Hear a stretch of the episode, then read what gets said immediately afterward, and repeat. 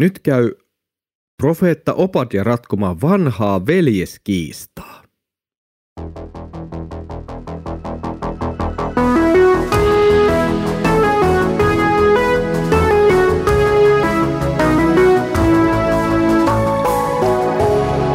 Kirjoitusten pauloissa.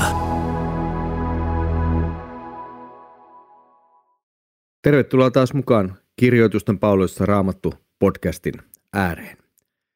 Tänään olemme yhdessä Leif Nummelan kanssa keskustelemassa profeetta Opadian kirjasta ja sen sanomasta. Tervetuloa mukaan taas, Leif. Kiitos, kiva olla taas tässä mukana.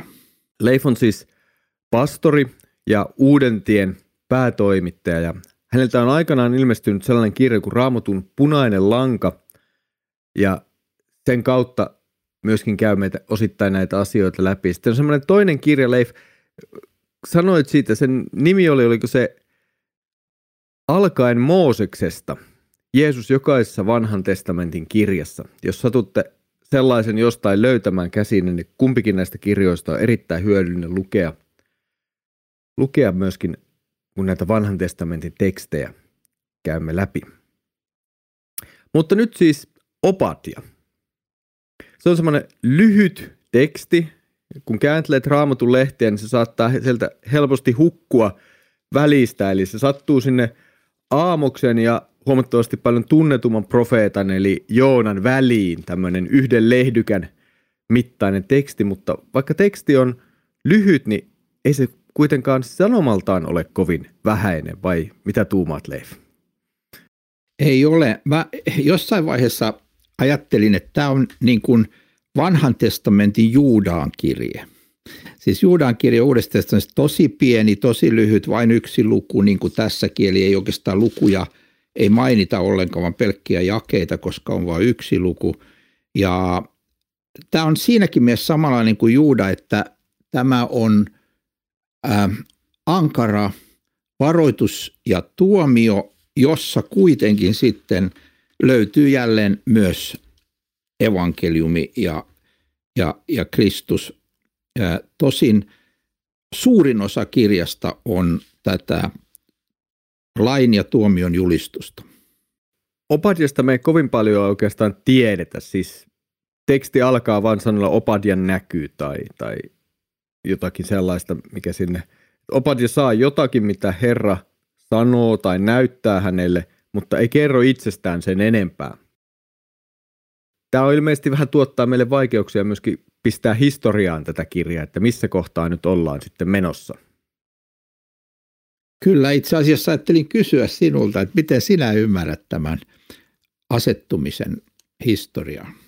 No siinä on oikeastaan kaksi vaihtoehtoa, semmoista päävaihtoehtoa, että toinen menee tuonne itse asiassa aika kauas, puhutaan 800-luvusta ennen Kristusta, jossa, jossa Jerusalemiin hyökkää sekä filistealaisia että jonkinlaisia arabiheimoja tai ryhmiä ja, ja Opadi mahdollisesti elää näitä aikoja. Siellä ö, puhutaan siis toisen kuningasten kirjan kahden, kahdeksannesta luvusta, ö, toisen aikakirjan luvusta 21, ehkä näistä tapahtumista. On niin kuin yksi vaihtoehto. Toinen on sitten se, että mennään, tullaan aika paljon lähemmäs meitä, eli tullaan sinne 500-luvulle, jolloin Babylonia hyökkää Jerusalemiin ja Opadia mahdollisesti voisi olla siellä katselemassa sitä tuhon edistymistä ja sitä. lisäksi opettajan kirjalla on semmoisia paralleeleja, siis yhtäläisyyksiä Jeremian kirjan kanssa. Se on ihan siis tekstuaalisia mm. yhteyksiä, joka jollain tavalla viittaisi, että nämä on oikeastaan ne kaksi vaihtoehtoa, jotka on jäänyt. Ja täytyy sanoa, että en osaa ihan niin kuin mielessäni ratkaista, että kumpi niistä on parempi. Että ne jää aika lailla molemmat niin kuin olemaan. Ja jälleen sama kuin totesimme tuossa Joelin kirjan kohdalla, että, että onneksi se ei ää, sinänsä kirjan sanoman ymmärtämisen kannalta ja sen ää, vastaanottamisen kannalta, mitä Herra haluaa tämän kirjan kautta sanoa, kun hän on sen johdattanut tänne kaanoniin eli raamattuun, niin tuota, se ei niin kuin vaikuta ratkaisevasti toi toi, kumpaan se sijoitetaan. Joka tapauksessa sanoma on selkeä. Opadja saa, siis aloitan, että on Opadien näkyy. Nyt kun luetaan vanhan testamentin profeettoja, näyttää, että siellä on erilaisia tapoja, joilla Jumala heille viestinsä välittää ja, ja tällä näky on niistä ilmeisesti nyt sitten yksi. Ja se, mikä on minusta tärkeä tehdä eroon, että kun me puhumme tämmöisestä profeetan, vanhan testamentin, vanhan testamenttiin päätyneen profeetan näystä tai sanoista tai joku, joku muun tapainen kokemus, niin se on niin kuin todellinen. Se on siis, se ei ole, se ei ole tämmöinen, että, että, että mä paan silmätkin ja kuvittelen, vaan se on sellainen, että hän saa se, hän ei, hän ei niin kuin itse keksi sitä, vaan hän saa sen oikeasti niin kuin Jumalalta. Tämä on minusta niin kuin tärkeä, koska nykyäänkin kulkee paljon ää, lainausmerkeissä profeettoja, jotka sanovat saavansa sieltä täältä ja heihin koskee se raamatun varoitus vanhassa testamentissa, kun Jumala sanoo, taitaa olla Hesekien kirjassa, että, että he ottavat sanan omilta huuliltaan tai omasta sydämestään toisessa kohtaa ja sanovat, näin sanoo Herra. Eli väärät profeetat keksii itse sen sanoman, ne niin kuin kuvittelee sen, mutta oikeat profeetat täällä raamatussa, ne sai todellisen aidon semmoisen ulkopuolelta tulevan kokemuksen tai näyn tai sanat, jotka he kuulivat oikeasti ja, ja, ja, ja sen perusteella sitten kirjoittivat. Tämä varmaan johtaa jonkun verran pohtimaan myös sitä kysymystä, että millä tavalla tänä päivänä voidaan sitten ymmärtää just tällaisia, mihin viittasit, että joku, joku kokee, että nyt Jumala puhuu minulle ja sitten hän alkaa suoltaa tekstiä tai kertomaan asioita ja – sitten välillä ollaan vähän vaikeuksissa, että miten näitä arvioidaan tai mi- miten tässä mennään ja välillä niin sitten saattaa olla hyvinkin puhuttelevia ja kohdallekin osuvia asioita, että, että miten tätä niin kuin ajattelet?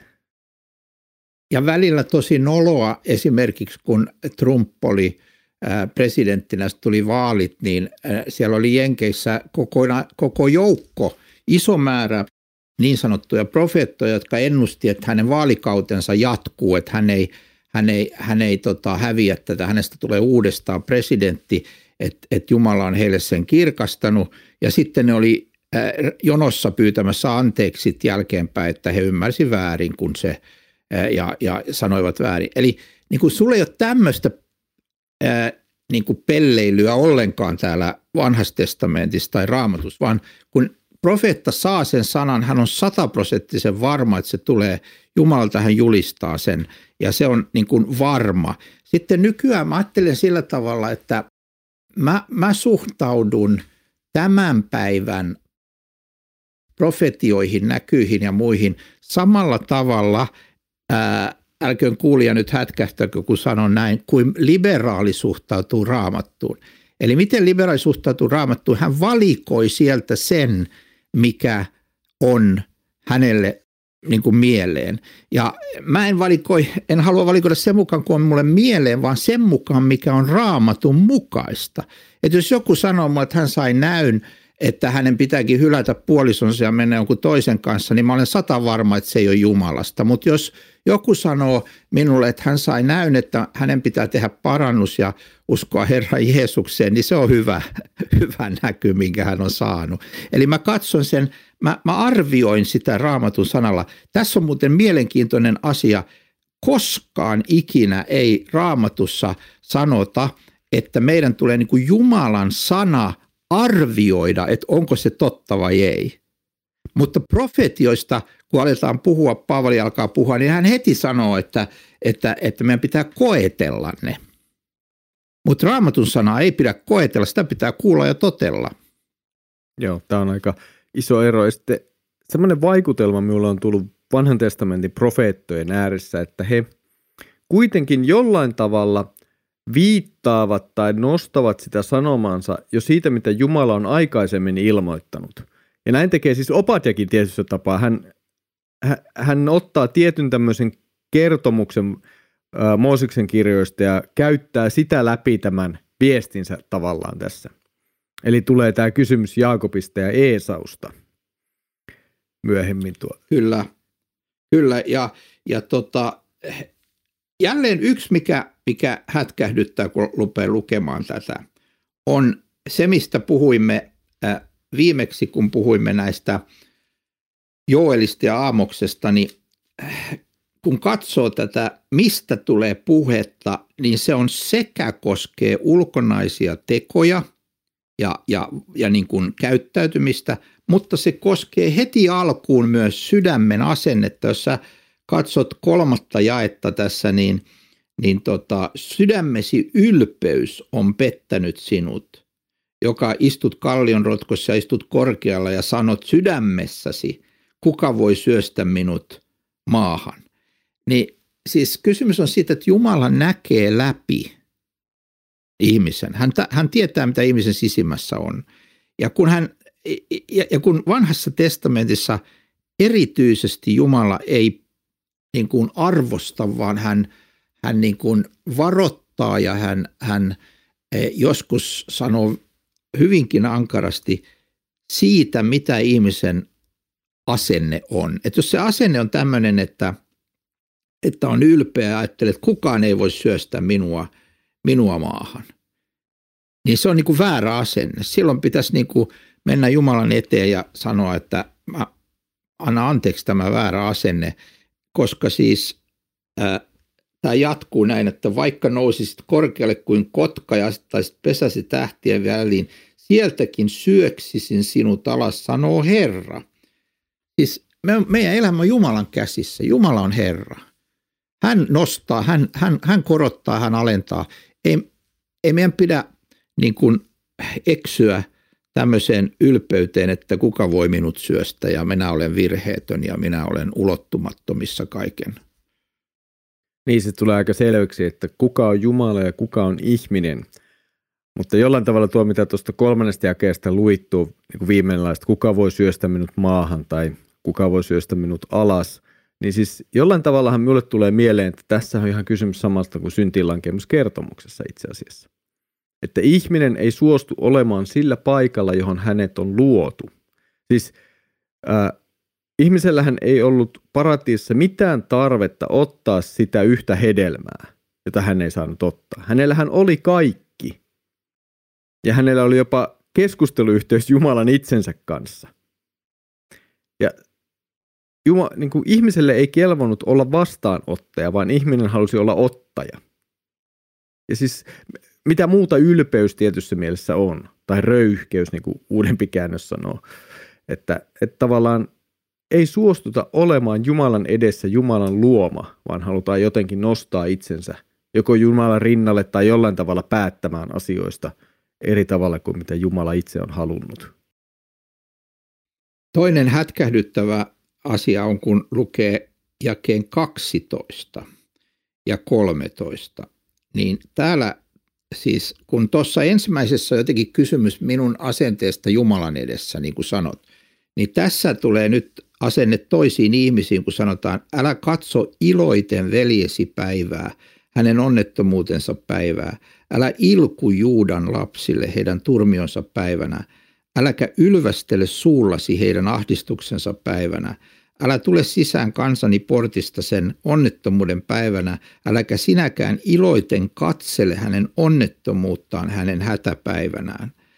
Äläkä ojenna kättäsi hänen rikkautensa hänen hätäpäivänään. Eli siis se, mikä on meille niin sangen, sangen yleistä lähtien itsestään, että me, meillä on väärä asenne lähimmäiseen. Me ajattelemme, että mä oon jotenkin niin kuin parempi ja, ja ja jopa siis tällaista, että, että tota, kun yksikin kaveri kertoi elämänsä raunioilla olleensa, niin, niin epäonnistuneensa avioliitossa ja, ja muutenkin, niin hän sitten ää, meni seurakuntaan, niin siellä sanottiin hänelle, että, että e, e, e, kun hän oli sitten vielä sairastunut, saanut syövän, niin sanottiin, että ei ihme, että sä sait syövän, kun sä oot, oot niin kuin elänyt niin väärin. Joo, mutta Jeesus varoittaa tästä ja Obadia varoittaa tästä. Jos kaverille käy huonosti, niin älä viisastele, älä leiki Jumalaa toisen elämässä, niin kuin ystäväni rovasti Henrik Pere sanoi, että erittäin huono asia on olla Jumala toisen elämässä. Että mä ei tiedä, miksi sä epäonnistut. Mä tiedän, mikä, miksi, miksi teille tuli tämä onnettomuus. Ja, ja, ja tota, se, se on, se on niin kuin karmeeta. Se on myös karmeeta niin päin, kun annetaan katteettomia lupauksia, niin kuin eräälle ystävälleni ää, annettiin, tultiin ympäri Suomea itse asiassa hänen luonaan käymään. Useat kävi ja sanoivat, että sä et, tämä sairaus ei ole kuolemaksi. Ja kun hän kuoli, niin hänen, hänen vaimonsa ja tyttärensä joutui pitkäksi aikaa syvään hengelliseen kriisiin. Ihan meinas usko mennä, että mitä tämä nyt oli, kun Jumala lupasi ei Jumala luvannut, vaan ne ihmiset lupas. Ei, ei voi leikkiä Jumalaa toisen elämässä. Täytyy nöyrästi todeta, että, e, e, e, että Jumala tietää ja me olemme Jumalan kädessä ja, ja, ja tässä, tässä on, tämä, on, tämä on vakava varoitus, että älä ilku edes, ei edes vastustajesi ja niin kuin, äh, niiden, jotka on sun kanssa eri mieltä, niin niiden niin kuin epäonnistumisista. Joo, tämähän on hyvin lähellä meitä kyllä, siis jokaista syntistä ihmistä, että kun näkee, että sille, joka ei kauheasti rakasta sinua, ja joka ei tee sinulle paljon hyvää, ja sitten sille käy hassusti niin sanotusti, niin kyllä sinne pikkusen mm. helposti virne tulee omalle kastalle, että saipahan niin kuin palkkansa. Mutta että, Juuri näin. Mutta että eihän se ole oikea asenne. Raamattu sanoo, että kosto on Jumalan. Eli tavallaan Joo niin rankka kuin sekin sana tavallaan ja julma jotenkin on, niin siihen meidän pitäisi luottaa, että, että oikeudenmukaisuus, joka toteutetaan, tulee lopulta Jumalalta ja, ja tässä, tässä maailmassa meidän, meidän tehtävä on toinen. Ja sitten on se hieno sana, että kauneinta ihmisessä on hänen laupeutensa. Eli tämmöinen laupias, armollinen asenne, se tulisi olla niin kuin, niin kuin muihin, että joku sanoi, että itses kohta voit olla niin ankara kuin haluat, mutta mehän ollaan juuri päinvastoin. Mehän annetaan omat synnit itsellemme helposti anteeksi. No ei aina, mutta joskus, varsinkin semmoisesta, mistä me oikein pidetään. Niin tota, sitten kun toiset, toiset epäonnistuessa, niin me ollaan tosi niin kuin kovia, kovia ja, ja meidän mielestä ei, ei, ei tolle – Mä muistan tästä, pakko mainita tämmöinen niin kuin tilanne, kun me tehtiin juttu uuteen tiehen kaverista, joka, joka äh, oli päätynyt kahteen asiaan. Ensinnäkin siihen, että hän ei, hän ei koe mitään vetoa toiseen sukupuoleen. Hän, hän koki olevansa niin kuin homoseksuaali, mutta sitten hän oli kristitty ja hän luki raamatusta, että, että mitä se sanoo – ja tota, hän tuli siihen lohtopäätökseen, hän kertoo siinä, siinä jutussaan, hän oli pappi ja hän kertoo, että, että hänen, hänen kutsunsa elää selibaatissa. No me, hän, hän kertoi tämän asian meidän lehdessä ja sitten mulle, muhun, muhun niin kuin, mä saan niin kuin tällaista palautetta, että, että niin kuin, ei toi riitä. Että sun täytyy muuttua. Mä sanoin yhdelle tämän niin kuin, palautteen antajalle, että et, et, ja et, et ihan ystävällisesti saanko kysyä, että oletko sinä täysin muuttunut, niin että sulla ei ole mitään vetoa syntiin enää. Koska hän siis kertoi, että hän ei, ei hän ole päässyt täysin irti siitä äh, niin kuin, äh, kokemuksesta, mikä hänellä homoseksuaalina on, että hän kokee vetoa toisiin miehiin. Niin, hän, niin tota, mä kysyin, niin että et, et miten niin kuin, äh, tältä ihmistä, joka sanoi, että semmoinen ei riitä, että onko sä päässyt kaikesta irti? Ja sanoi, no, no en ole. Niin, no mikä ero sitten siinä on, että jos, sä, jos ihminen taistelee tämän tai tuon asian kanssa, mutta päätyy Jumalan sanan äärellä elämään niin kuin Jumala haluaa ja, ja, ja tunnustamaan sen, mitä Jumala haluaa meidän tunnustavan ja vastaanottamaan Jumalan rakkaus ja armo, niin hän on täysin samalla viivalla kuin minä ja sinä ja kaikki. Ei, ei ole niin kuin, ei ole mitään eroa, ei, ei me voida vaatia toiselta kristityltä, että hänen täytyy muuttua, hänen täytyy päästä irti tosta, ei hän ole kunnon kristitty muuten. Ei, ei. Ö, tässä mitä oot hetken puhunut ja sanonut, kyllä jollain tavalla minua se muistuttaa monella tavalla näistä Jopin niin sanotuista ystävistä, jotka tulee Jopin luo kertomaan erilaisia asioita, kertomaan sitä, miten Job on langennut ja miten hänen tulisi tehdä sitä ja tätä ja jopa luopua Jumalasta, no se taitaa olla vaimo kyllä, mutta se, sillä tavalla niin tulee tämmöisiä niin sanottuja hyviä neuvoja, mutta jotka sitten osoittautuu Jumalan sanan äärellä ja, ja niin aika ohuiksi tai jopa suoraan vääriksi.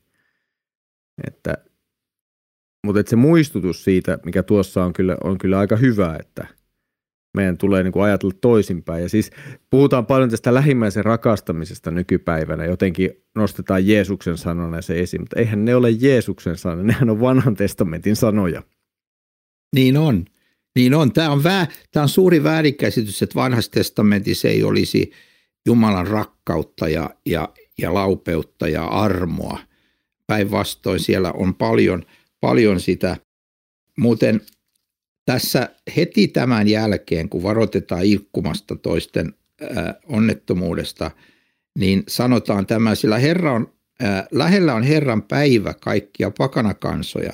Niin kuin olet tehnyt, niin sinulle tehdään. Kosto teoistasi kääntyy takaisin omaan päähäsi. Eli nyt siis se, mitä julistetaan on, että kun tulee Herran päivä, mistä jo viimeksi meillä oli puhetta, niin kuin Jumala, kun Jumala tulee ja puuttuu asioihin, niin hän myös katsoo sitä, että miten me olemme kohdelleet niin kuin muita. Siis rakka, rakkaus Jumalaan ilmenee aina myöskin vaakatasossa niin, että me, me rakastamme lähimmäistä. Ja, ja, ja, ja, ja, ja tota, tämä on tärkeä muistaa. Kyllä, joo. Joku joskus taisi tuumata jotenkin siihen tyyliin vähän kategorisesti, että Jumala ei tarvitse meidän hyviä tekojamme, mutta meidän lähimmäisemme niitä tarvitsevat. Että, ja siinä on varmasti paljon perää siinä ajatuksessa. Mutta jos palataan tähän kysymykseen, täällä on tämä parivaljakko Esau ja Jaakob, niin mikä juttu tämä nyt oikein on? Mistä, mikä tämä tämmöinen Esau Jaakob touhu on, mikä täällä pyörii, joka sitten muodostuu Edomiksi ja, ja Israeliksi jossain kohtaa, mutta ö, mistä, mistä tämä nousee? Mikä on siellä se tausta?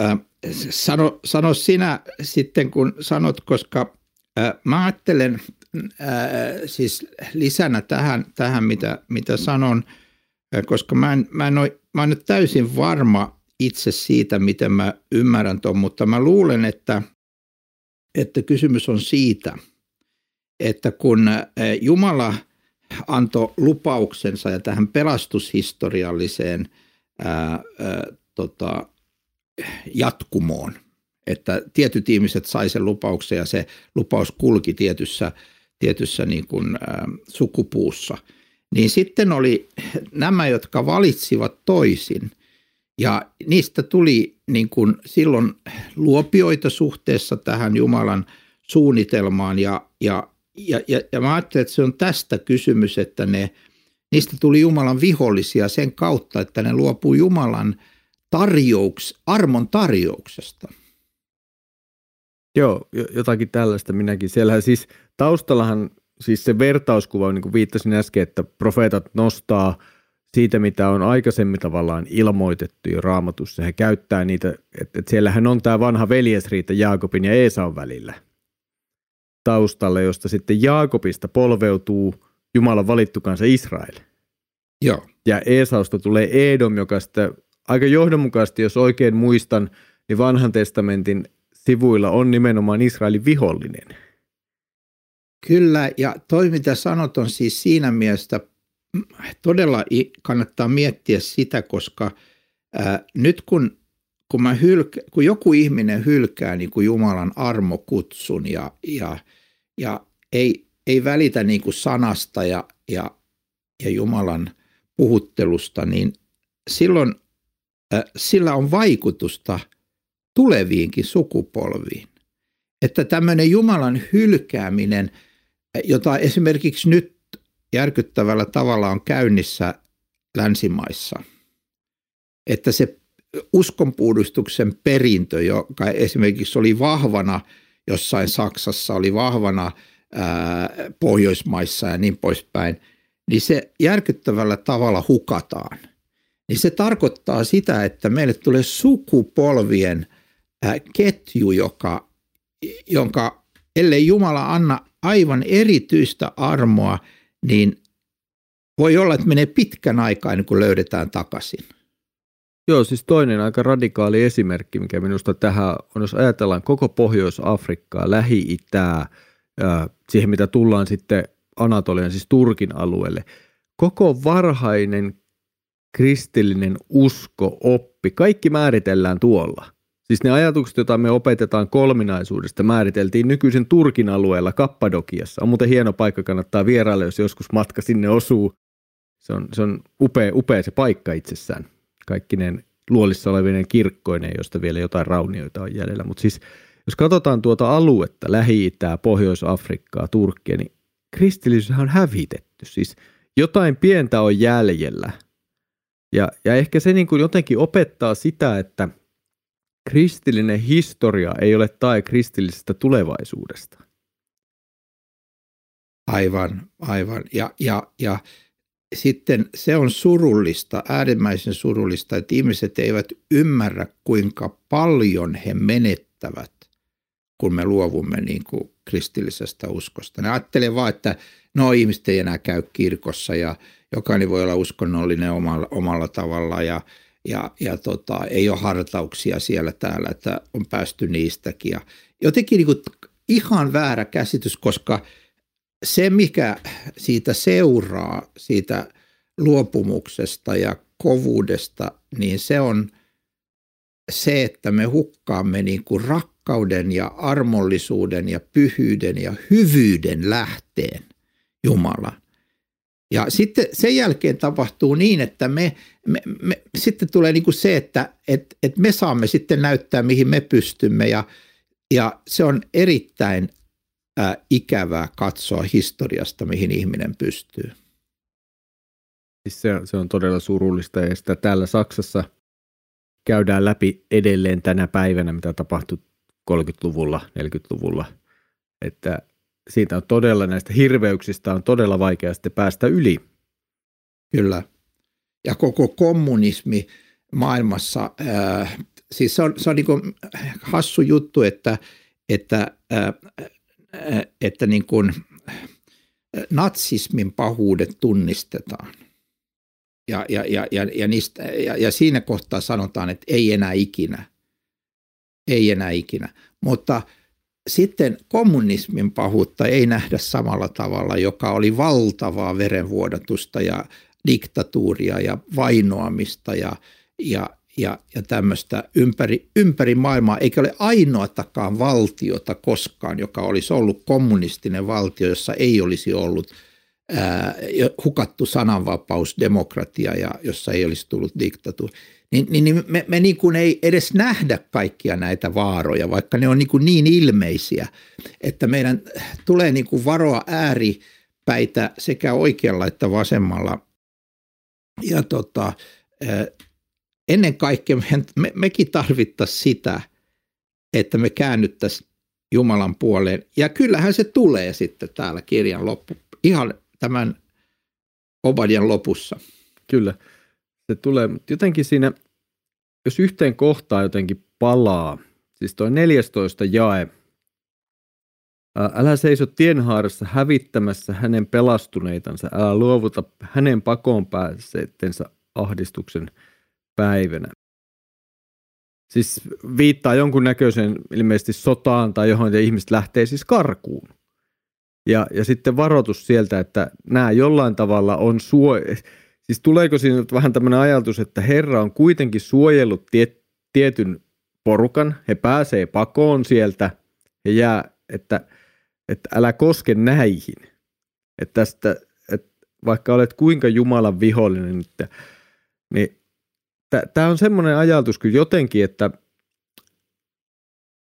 Jumala ei missään lupea, että kristityille ei voisi käydä tässä maailmassa huonosti ja on, on käynyt ja me on elänyt maassa itse, jossa ihan, ihan viime vuosiin asti on käynyt, siis heitä on surmattu erilaisissa tilanteissa ja, ja niitä on jouduttu sitten katselemaan, ei nyt päivittäin tai edes vuosittain, mutta kuitenkin jopa meidänkin siellä oloaikana tämmöistä tapahtunut ja, ja tota, niin jollakin semmoinen, että siinä kosketaan johonkin semmoiseen, jota Jumala suojelee kuitenkin – Kyllä, ja, ja kun on Jeesuksen sana, että mitä ikinä olette tehneet yhdelle näistä minun pienimmistä, niin on mielenkiintoista, että jos, jos me vaan katsotaan tekstiä rehellisesti, niin ää, Jumalahan, me, mehän just puhuttiin siitä, että et, et Jumala on kiinnostunut millä asenteella me suhtaudutaan kaikkiin ihmisiin. Mutta kun Jeesus sanoo, että olet tehnyt yhdelle näistä minun pienemmistä, niin on fakta, että hän puhuu siinä tekstissä ää, omistaan, eli kristityistä. Ja, ja silloin, silloin sä saa ihan uuden konkretian myöskin, että mitä olette tehnyt yhdellekään näistä minun pienemmistä, eli miten ää, eri maat, kansat, ryhmät on kohdellut kristittyjä ja kristittyjä vähimmistöjä. Ja tästä tulee semmoinenkin erikoisuus, että voimme kysyä myös näin, että miten tämän päivän Israelissa kohdellaan messiaanisia juutalaisia. Eli meidän kannattaa olla siis todella tarkkana, kun me, me ajatellaan näitä asioita, koska meissä on luontainen ylpeys, niin kuin todettiin. Meissä on luontainen tämmöinen vääränlainen kansallis mielisyys, jossa me ollaan niin kuin jotenkin kuitenkin sit lopulta parempia kuin kaikki muut. Ja sen, jos me sen mukaan aletaan kohdella ihmisiä, niin me joudutaan tämän sanan alle.